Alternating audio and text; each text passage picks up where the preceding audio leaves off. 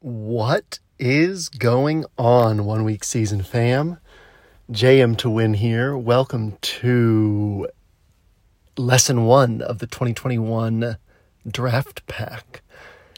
I am excited to be with you guys again. This is the first thing I've recorded, uh, I believe, first thing I've recorded since football season 2020.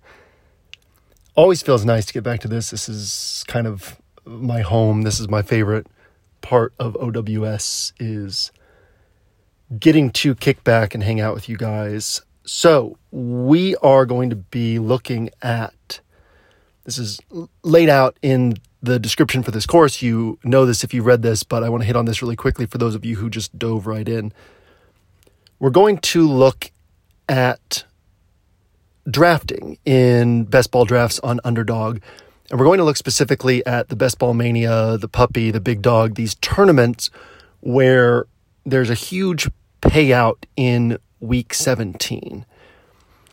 Through the lens of this, if you are doing regular best ball leagues, about 75 to 80% of this will be super valuable to you.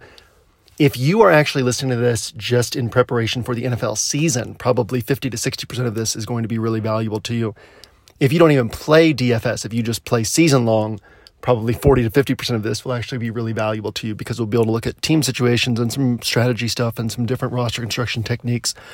But this is specifically focused on these tournaments and the very specific strategies that will maximize your long term ROI. Now, it's important to understand that these tournaments are basically the milli maker, right? So let's take the Best Ball Mania, which is where I've been focused. It's a $25 entry fee.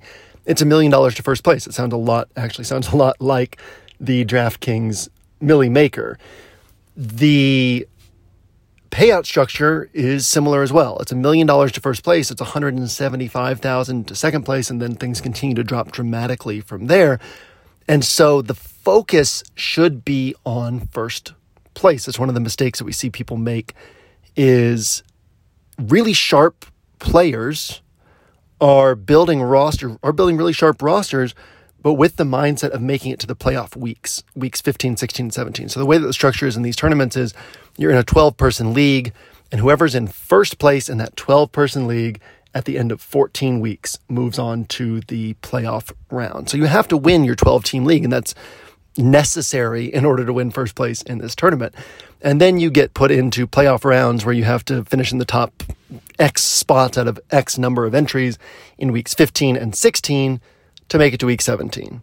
Week 17 in the in the best ball mania, I believe this is the same in all three structures. In the best ball mania, there are 60 rosters and it's a million dollars to first place. And again, things drop off dramatically from there. If you make it to week 17, that feels great. But if you make it to week 17 and finish 40th place out of 60 rosters, you're, you're really not justifying the time that you're putting in here. And so targeting first place is extremely important. And so, yes, you want to make sure that you make it into the playoff rounds. You want to make sure that you make it out of your 12 team league and into week 15.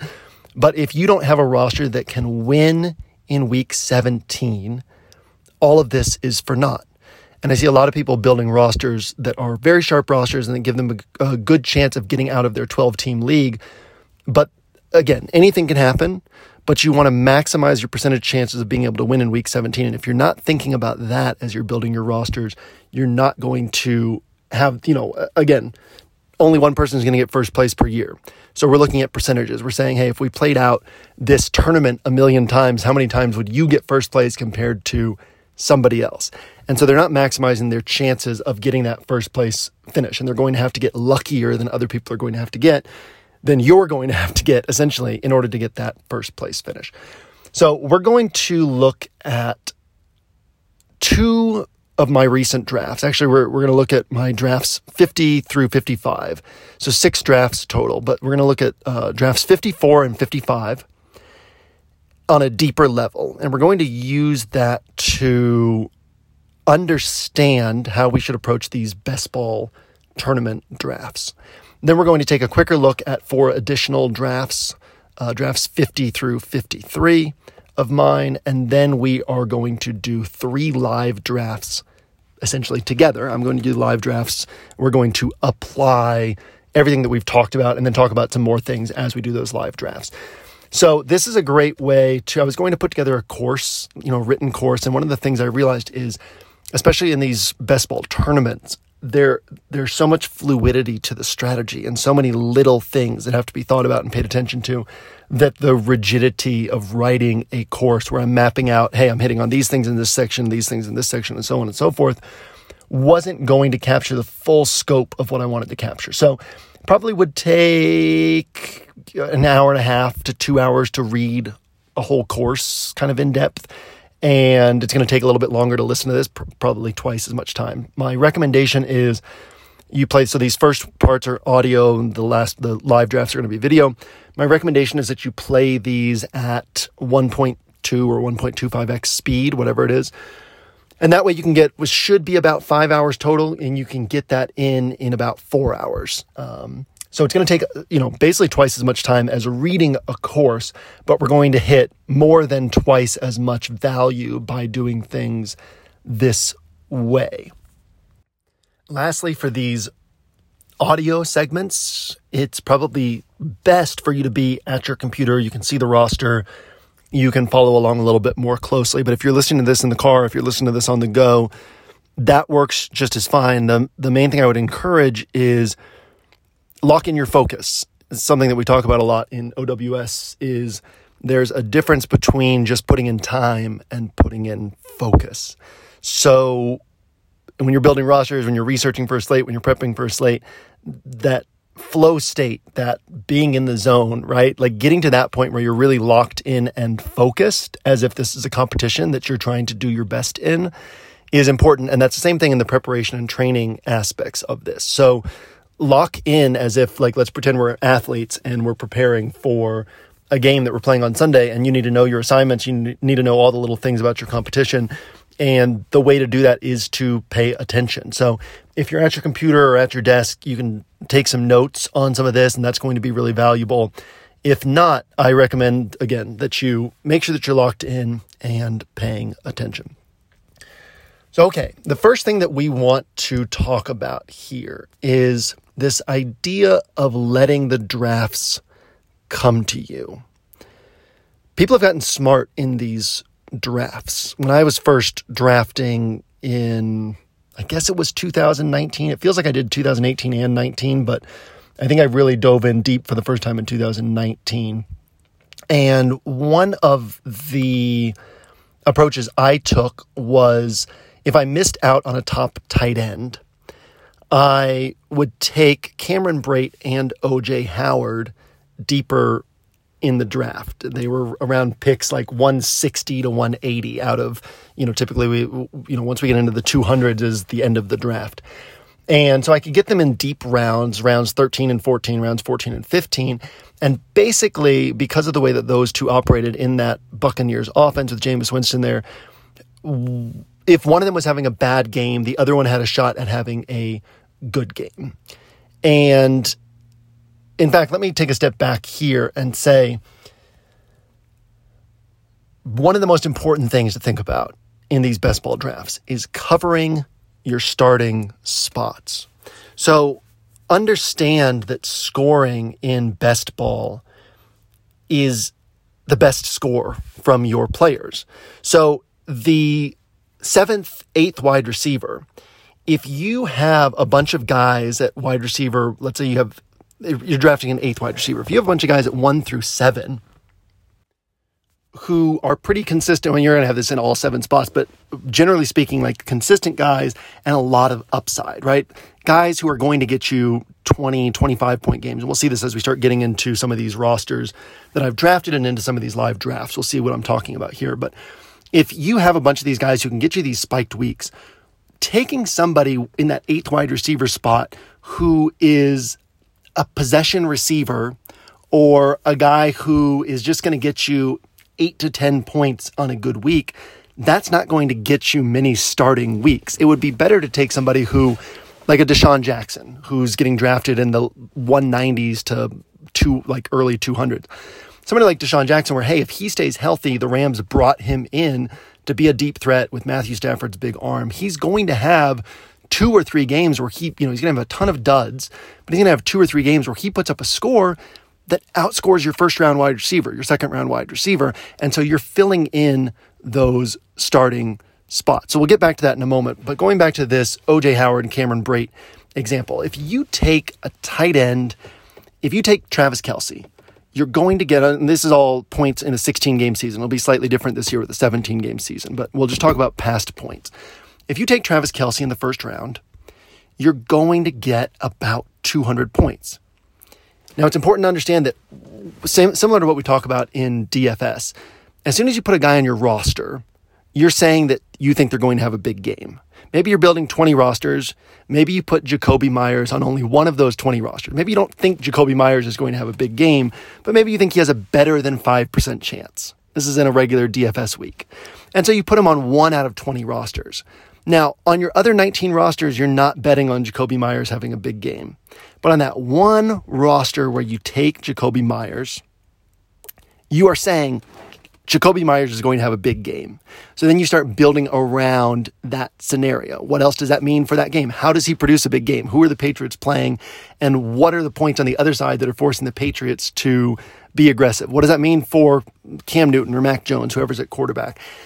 Once you put a player on your roster, you're saying they're going to have a big game. So taking that over to best ball, once I draft a player, in this tournament structure where first place is all that matters, once I draft a player, I am going to assume that they are staying healthy and that they are producing at or above the level I'm drafting them to produce at.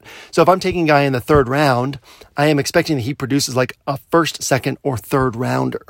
I'm not now going to build in a bunch of contingencies for if he performs poorly or if he gets hurt. Now, there are exceptions here. There are certain places where it makes sense to take, if you take Dalvin Cook, Alexander Mattison, you can take him so deep in the draft that look, if Cook gets hurt, Alexander Mattison's going to step in as a three down back, and there's a lot of value in just locking in that extra safety.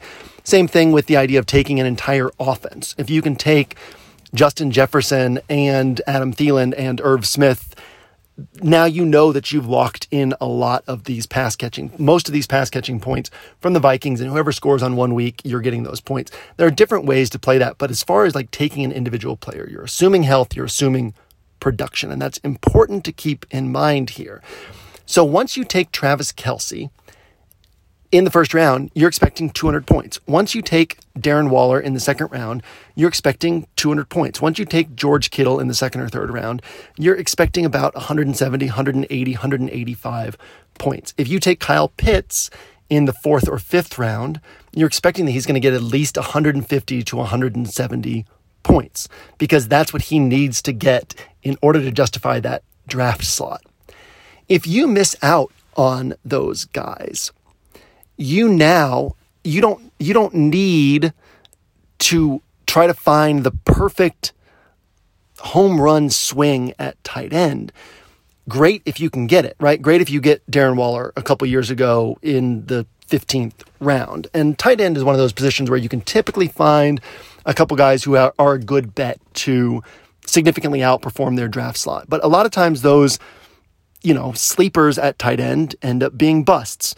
And so you need to think about how am I getting points that compete at that level? How do I cover this starting spot? So, one of the things that I would do in 2019 is take OJ Howard and Cameron Brate because when it was all said and done, when you took the best starting score from the two of them each week, and some weeks they're going to score two, some, some weeks they're going to score three, like your best score from those two. But you're going to have those 14 point OJ Howard game and then the, the 13 point Cameron Brate game. And those are going to happen often enough. Then when it's all said and done, you're going to have about 150 points. And basically, it's like turning two late picks into one early pick. And what I see people do is they get locked in on, like, oh, well, it's part of my strategy to get a top tight end. And so they'll reach on some of these players. Or it's part of my strategy. You'll see this as we go through these drafts. It's part of my strategy to stack an offense. And so somebody might, they get Stefon Diggs in the first or second round. And so all of a sudden they're in the third round reaching for Josh Allen because they want to make sure they get that stack. What we want to do is let the draft come to us. If somebody else reaches for Josh Allen early, hey, there's going to be another draft where we can stack these two together. We are going to take what the draft gives us to put us in best position against the people we're competing against and to best position us for week 17. So when you're in one of these drafts where a lot of players are available below their ADP, their average depth, average depth, average draft position, when the, when guys keep falling, that means that other people in this draft you're in keep reaching for players based on some preconceived notion of how they want to build these rosters. We want to look at this like a DFS weekend, and I want to encourage you. Like, if you let's say you play 50 bucks per DFS weekend, 100 bucks per DFS weekend. You can put 250 bucks into these best ball tournaments. And instead of playing 10 in the best ball mania, play 50 in the puppy, which is the $5 tournament. That way you get 50 rosters and you can build a really nice portfolio. You can say, hey, I don't I don't actually think that this I don't think that Austin Ekeler actually belongs at the 11, number 11, number 12 pick, but I'm going to get him on a few of my rosters just to build him into my portfolio. And then on those rosters, I'll build around scenarios that say Austin Ekeler blows up for a big season. You know, basically treat it like DFS and say, I am going to, when I take these players, even if they're not the players that I love, I'm going to build assuming that they hit the season that others are expecting them to hit. And I'm going to build around them in a way that makes sense for that being the way that things play out. And so it allows you with a lot of different rosters to build things a lot of different ways and maximize your chances of one roster getting to first place. You don't want to say, hey, these are the players I'm on and this is my strategy. And sure, you're going to have players that you like more than others. And the deeper into the draft you get, the more valuable it is to hit on those players. You know, if you're in round three and you're avoiding two thirds of the guys available in round three and just focusing on a handful of guys, you have to end up being absolutely right. That's rarely going to happen. You should allow the consensus of everybody to dictate kind of how you're building your roster. Now, as you get into the picks 120, 140, 150, then you can start saying, hey, these are the guys who I actually feel a lot more strongly about because you're less likely to get burned by missing out on some of the other people, uh, some of the other players that people are drafting. But early on, you want to kind of build a lot of different avenues for your rosters to succeed. And I'll tell you, like, even if you don't get first place, even if you don't get a roster to week 17, you put in 250 bucks, you draft well, and in the puppy, there's more mistakes being made than in the best ball mania. And in the best ball mania, there's more mistakes being made than in the big dog. So if you're in the puppy, you put in 250 bucks, even if you don't make it all the way to week 17 with any rosters, you're going to make back 100, 125, 150 dollars just from having enough good rosters. And so you can basically look at it again. Let's say you play 50 to 100 bucks per DFS weekend. You can put in 50 drafts. You can do two drafts at once once you get a feel for these things. Put in about 25 hours. It's a lot of fun. So you're getting enjoyment out of it. You're positioning yourself for a huge payoff. You're learning and prepping for the season in quality ways you're forcing yourself to think through different teams, situations, strategies, which again, all prepares you for the DFS season.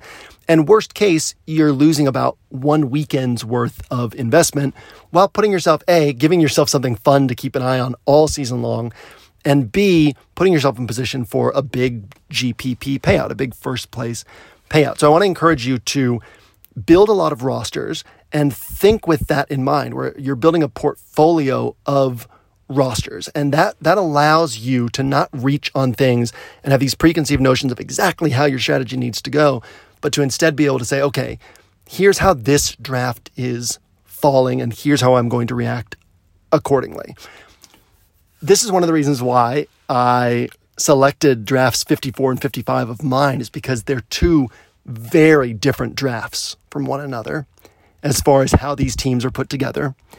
And both of them were very much based around how the draft was falling for me. So, again, we're going to spend time on 54 and 55, and then we'll take a, a, a, glance at composition on 50 through 53, just to see some different ways that these rosters can come together, and then apply all of this to some live drafts. So, one last thing I want to cover before we dive into this first draft we'll look at is going back to this idea of covering your starting spots. So, on your roster, you're going to roster 18 guys. You're going to start nine guys each week. It's going to be one quarterback, two running backs.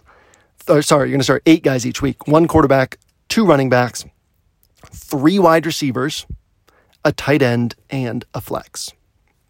Now, there are different ways to handle these drafts depending on how things fall. But let's first look at what are the toughest positions to fill. The toughest positions to fill at an elite level. Now, think about elite level, right? There are quarterbacks who score 350 to 400 points throughout the course of a season. Those are the Lamar Jacksons, the Dak Prescotts, the Patrick Mahomes, the Kyler Murrays, the Josh Allens, the guys who can score with their legs and with their arms. Then there are the guys who, in a great season, no matter how perfectly everything comes together, like the Roethlisbergers, the Matt Ryan, the pocket passers, even if everything comes together, they're going to put up like 320, 330 points in a really good season. And then there are the guys, the Sam Darnolds and the Jimmy Garoppolo's, let's say he's starting for a full season, like those guys might get you 250, 270 points. Now, they might, Kirk, Kirk Cousins is a good example. He's going to have maybe only 270 points throughout the season, but he's going to, it's going to come with some spiked weeks. It's going to come with some weeks where the run gets shut down or the Vikings fall behind, and all of a sudden they start pulling out these bootleg passes. They start scoring touchdowns. They start hitting big plays. And Kirk Cousins is going to have a few 30 point games. Now, or 25 point games, right? Now, if you have a Kirk Cousins and that's all you're relying on at quarterback, you're only going to get up to like 270 points. But if you can pair let's say you miss out on the top quarterbacks. If you can pair a Kirk Cousins with a Matt Ryan, where Matt Ryan is also going to get a few 25 point games and then a bunch of steady production. Well, now if the layering works out just right, in other words, Cousins has a bad game, but hey, it worked out because Matt Ryan had a good game that week. You can end up creating, kind of like I talked about with OJ Howard and Cameron Brate a couple years ago, you end up creating a fifth or sixth round quarterback. And you get that quarterback spot covered in a way that you can compete with those people who drafted Patrick Mahomes, those people who drafted Lamar Jackson, those people who drafted Josh Allen. Looking at that another way, if you draft Lamar Jackson, I see this so often and it's maddening to me. If you draft Lamar Jackson and you use, you invest a fourth or fifth round pick in your quarterback, don't come back and now draft another quarterback in the eighth round when there are other positions that you need to be covering. You have s- drafted Lamar Jackson early and basically said, I expect Lamar Jackson to hit his high end range. I expect him to score 350 to 400 points. How many times is Matthew Stafford starting over Lamar Jackson compared to the running back or wide receiver or tight end that you could be taking in that spot? You have taken Lamar Jackson in a spot where there are some really, really valuable wide receivers and running backs still available. So you have to say, hey, I am going to lean on this Lamar Jackson pick and wait until very deep in the draft to take my backup quarterback because this pick is only getting you a few extra points, right? The, Lamar Jackson's only going to have a few true duds throughout the season. And then you would need, let's say you take Matthew Stafford, you would need Stafford to have one of his big games coinciding with the week that Lamar Jackson has a dud. And that would have to happen consistently for that for you to really be able to justify using that pick on that quarterback. You've already secured your starting quarterback spot. So, toughest spots to secure are quarterback because you just get that one starter and there's going to be these handful of running quarterbacks who are going to put up big scores throughout the season or quarterbacks in dynamic offenses. Dak Prescott's a great example. Dak Prescott isn't going to run as much as Lamar or Kyler, but this offense is going to put up points. He's going to be a big part of it. He's going to pick up some points with his legs, and he's going to pick up a lot of points through the air this season. So if you get one of these top five, six quarterbacks, and, and I'll actually throw Aaron Rodgers in there because he's still being underdrafted ba- because of the time that he spent away from camp. His ADP was in like the 110 range. And then once he showed up at camp, it started rising, but people don't really know how high to push it. We've seen this with Darrell Henderson as well. He was being drafted in the 80s and 90s for a really long time. And now he's being drafted in the, the 50s and the high 60s or the low 60s. But people don't really know hey, do we keep drafting him higher and higher, or is this a good place for him? So Aaron Rodgers is kind of in that place right now as I record this. And Aaron Rodgers isn't going to have the Lamar Jackson games, the the high end games, but he's going to be extremely consistent. He's going to get you 320, 330 points throughout the season. Um, and you know, you feel really good about the way you have that spot filled up. So if you miss out on one of these top quarterbacks who just truly secure and lock down that quarterback spot, if you miss out on the Dak, the Lamar, the Patrick Mahomes, the Kyler, etc., you want to make sure that you get a two or even three quarterback setup that can allow you to compete throughout the course of the season with those top guys. Same thing with tight end. If you take, if I take Travis Kelce or Darren Waller, I don't even need a backup tight end. If something happens, if something falls to me deep in the draft, great, I'll take the backup tight end. But I don't need a backup tight end because Travis Kelce is going to get 200 points. If I take some other tight end in, if I take Eric Ebron in the 17th round, what does that change for my total tight end scoring at the end of the year? I still probably get about 200 points. It's very rare that that Eric Ebron is going to significantly outscore Travis Kelce, especially compared to other ways that I could use that pick on like a Xavier Jones, where you say, hey, if Darrell Henderson goes down or if things shift in this Rams backfield, I could get a league winner here. What is the point of taking Eric Ebron if you've already invested a first round pick on Travis Kelce? So, tight end, same thing. If I get one of these top guys, I say, look, this spot is taken care of. It's locked in. If I miss out on one of these top guys, then I start trying to think, hey, maybe Jonnu Smith and Hunter Henry pairing. Uh, maybe get two or three of these guys who have yards after catch ability. Gerald Everett, Jonnu Smith. Maybe get, you know, if you miss out on these guys, get deep into the draft before you even take your tight ends. You say, hey, who are some guys who, you know, they're going to have some disappointing games, but they're going to have some touchdown games and piece all of those together and you end up with a pretty good tight end score at the end of the year. You could take a Jared Cook and Eric Ebron and OJ Howard, and you've got three tight three late round tight ends who essentially equal one third or fourth round tight end. So again, if you get one of these high guys, assume that that spot's taken care of. It's locked in. It's going to be enough to get you to week 15 to where taking another tight end super deep in this draft isn't going to significantly boost your chances there. And it's going to give you the guy that you need in week 17 to put up a big score. So don't worry about that. Now start focusing on the other positions. The next most difficult spots to lock in are RB1 and RB2 because if you get out of the top 100 picks, and really, even if you get out of the top 60 to 70 picks, but especially if you get out of the top 100 picks, you run out of guys who are going to consistently produce points. So, yes, there's Alexander Mattison, there's Kenyon Drake. So, Alexander Mattison, you know, you're hoping for an injury and he ends up being the lead back. Xavier Jones, you're hoping for an injury and he ends up being the lead back. Marlon Mack is going undrafted in most drafts.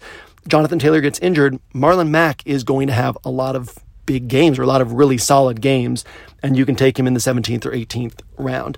Then you have the guys like James Conner, Kenyon Drake, these guys who are the the true B backs in a timeshare. Latavius Murray, they might put up some solid games, but they might really only give you one or two starting worthy games throughout the course of the season if the guy in front of them stays healthy. Even if the guy in front of them gets hurt, they're not guaranteed to take over this big workload. And so these guys are kind of like depth type options. And so if you don't have RB1 and RB2 covered by the time you get to the 100s, you're really trying to piece things together to give yourself the opportunities uh, to compete with the people who have, you know, a first and second round running back or first, second, and third round running back. Um, it's easier to piece together wide receiver deeper in the draft than it is to piece together running back deeper in the draft. So even if I go with a quote, you know, the, the whole people carry this zero RB approach over to best ball. The problem is in season long, you go zero RB, there's going to be injuries. You scoop up guys throughout the season. And by week seven, you have two of the most valuable running backs because you've just added them onto your roster. Well, In best ball, you can't do that. You've drafted your team, your team is set. You can't touch it from there. So you have to, if you're in the habit of consistently waiting until the 100s to fill in RB2, you need so much to go right for enough of your teams to make it to week 15 for you to even have a shot in the playoffs, right? You need injuries to really fall exactly your way. So, yeah, I'm taking Alexander Mattison, I'm taking Marlon Mack, I'm taking some of these guys, but I'm taking them as a fourth, a fifth running back to where I can say, look, these guys can be game changers for me, but I don't need to rely on them. So, running back RB1, RB2 is something that you want to be thinking about for me in the in the top 100 picks. And there are times where I go with a quote zero RB strategy where I take wide receivers in rounds one, two, three, four, five, even if things fall that way. But then I'm using those last several picks in the 100s to make sure I get several running backs. And I try to, I'll reach for Melvin Gordon a little bit. He's getting drafted around 118, 120 right now. Melvin Gordon has a chance to actually be the 1A. Um, and he should still, you know, people are kind of writing him off. And that's why he's being drafted outside the top 100. But it's likely that, you know, he put up 170, 180 points last year for the Broncos.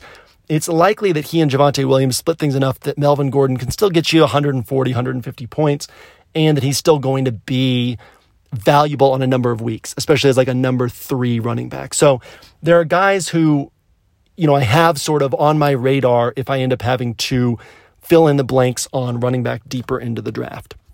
And then wide receiver is the spot where it's easiest to fill out the roster, but you got to also understand that you need some spiked weeks at wide receiver. So what I like to do is I like to try to combine picks to create a first or second round wide receiver. So what I mean by that is if I'm if there's a guy like Tee Higgins is a good example. Tee Higgins and actually we'll get to this first roster here in a moment and kind of fly through some of it uh, to make up time. But you'll see what I'm talking about here. There, like a guy like Tee Higgins, yeah, he's gonna have 160, 170, 180 points when the season's over. Now, like a Davante Adams can put up 250 to 300.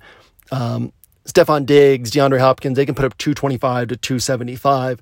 So uh, Tyreek Hill can put up, you know, anywhere from 225 to 300, 325, depending on how the season shakes out and big plays and all that. So that kind of gives you some context for where this scoring goes. Tee Higgins is going to put up 1, 150, 160, 180 more than likely. And you have to understand where these points are coming from. Like Cole Beasley put up 145, 150 the last couple years. Maybe he even got up to 160. But Cole Beasley is getting that from steady production. He's rarely going to have a huge game. Tee Higgins, well, he's going to have a couple just because of that offense, but that's not what you're rostering him for. Same thing with like a Jamison Crowder. Just role driven, steady production might get you 140 points, but it's more like consistent eight points, 10 points, 12 points. Tee Higgins is in a young offense. They throw the ball a ton. That's good. They have a good quarterback. That's good. They still have a mediocre defense. It's going to be improved, but it's still going to be mediocre. Teams are going to score points against them. That's good. They have a, a good running back, but a bad offensive line. So, again, passing is going to be part of what they're doing. But they have Ja'Marr Chase. They have Tyler Boyd. They have Joe Mixon. Honestly, they like CJ Uzomah quite a bit. So, the ball is going to be spread around, and Tee Higgins is going to get to his 160, 170 points through some big games because he can hit big plays. He's a big body. He's a touchdown threat. Um, and as we go through these drafts, I'm going to keep hitting on specific things about individual players because it's important to understand what you're drafting, what a guy provides to your team. So, again, Tee Higgins is a big play threat. He can score touchdowns, and then he's going to have some games where he puts up four or five points.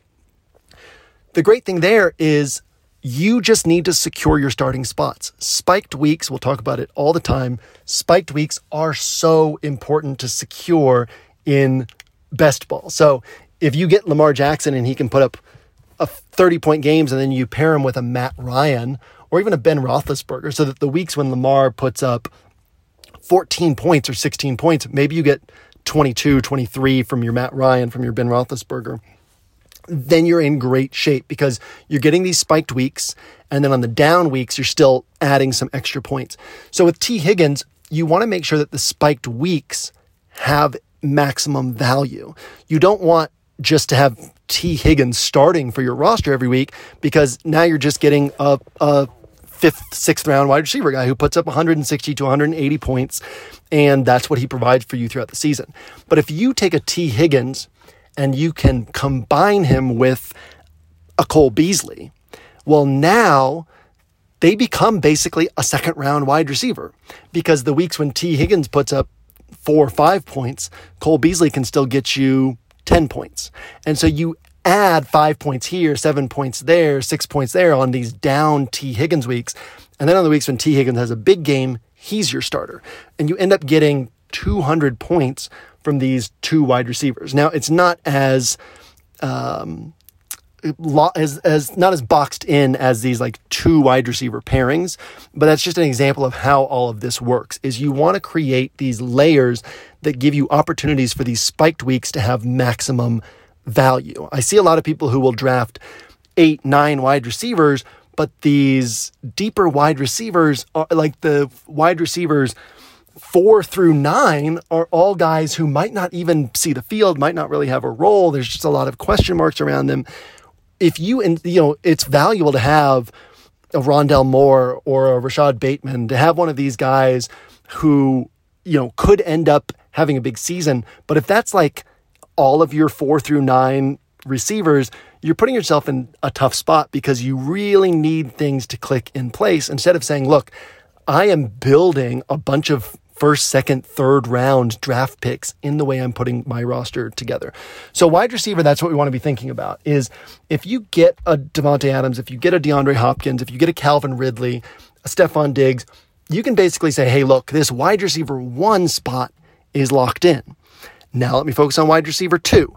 If you end up taking two highly drafted wide receivers, wide receiver one and wide receiver two are locked in. But now you have to start thinking about, okay, again, we're assuming health and production. So wide receiver one, wide receiver two are locked in. But then you need to say, okay, how do I layer in my picks to take care of wide receiver three, flex spot, and so on. So again, we're thinking very specifically about getting starting spots and getting as many spiked week starts as possible and maximizing the value of those spiked weeks so that these guys who get spiked weeks but are sort of up and down on their down weeks you fill in for them with somebody else who can get you consistent production, raise the floor of that scoring, and basically turn that fifth, sixth round wide receiver into a first or second round wide receiver with the total points that you're able to put together from that spot. Um, so, with all of that, that's actually uh, quite a bit of background. So, we're going to use that as background and then start a second audio note for this uh, first draft that we want to look at. And a lot of the things that we're going to look at in these first two drafts have been kind of covered here in this overview. And then we'll use the live drafts to hit on a lot of the more fluid elements that we'll want to look at in these drafts as we go through them. So uh, I will close out this audio and I will see you on the other side of this for the first past draft.